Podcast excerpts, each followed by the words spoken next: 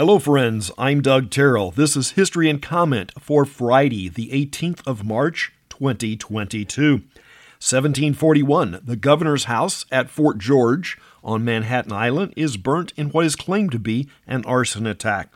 The event was the beginning of what will be called the New York Conspiracy of 1741. In the end, a number of black and poor whites were suspected and punished, often with scant evidence. Six farm laborers from Tolpuddle, Dorset, England, are exiled to Australia for forming a trade union in 1834. England was fond of sending folks to the far reaches of the empire as punishment. Georgia was one such place, but Australia got its fair share.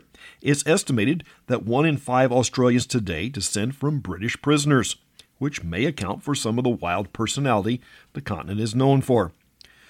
The Hawaiian Kingdom agrees to trade exclusively with the U.S. in 1874. The rock satellite of the planet Saturn, Phoebe, is photographed in 1898. Too small to be considered a moon, Phoebe is 132 miles across. In 1925, there's a historic outbreak of tornadoes across the Midwest and South, the longest tract from southeast Missouri to Gibson County in southern Indiana. The high death toll may be related to poor communication and observations of the day. March is still a bit early in the tornado season. May 25th is the day most likely to produce a tornado, but April, May, and June all are good days. Grover Cleveland is born in 1837. Cleveland is the only president to serve two non consecutive terms. While he was a Democrat by affiliation, his views would be much to the right today. If he will be the only president to take a pause in his administration remains to be seen. British Prime Minister Neville Chamberlain is born in 1869. Chamberlain is infamously remembered for his weak response to the rebuilding of the German war efforts leading to World War II. Western sidekick and sometimes singer Smiley Burnette is born in 1911. He had a four decade career in film and television. His last role was as the engineer on the Hooterville Cannonball, the train on Petticoat Junction, and a few appearances on Green Acres and the Beverly Hillbillies. In the close but no cigar category, Andy Granatelli is born in 1923. The Texas native and his brothers began modifying stock engines into racing engines in their teens.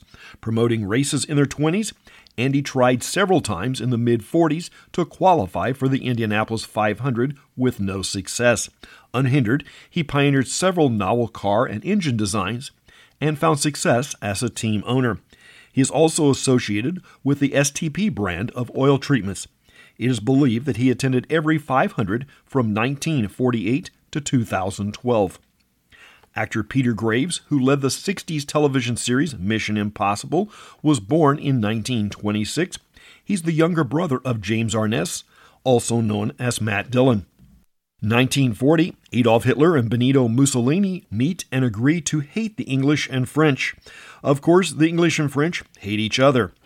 President Franklin Roosevelt signed an executive order establishing the War Relocation Authority in 1942. This is the Japanese internment effort. If tornadoes do not prove the point, Mount Vesuvius in Italy erupts in 1944. We do not control nature, and she is powerful beyond belief. The Soviets conduct the first spacewalk in 1965. Congress relaxes the requirements for the government to have gold reserves to back U.S. currency in 1968. Since then, dollars have just been paper with no real value except hope. The U.S. begins bombing Cambodia in 1969. Cambodia was a favorite hiding place for the communist forces acting in South Vietnam. That's history and comment for the 18th day of March. I'm Doug Terrell. Now go and do something worth remembering.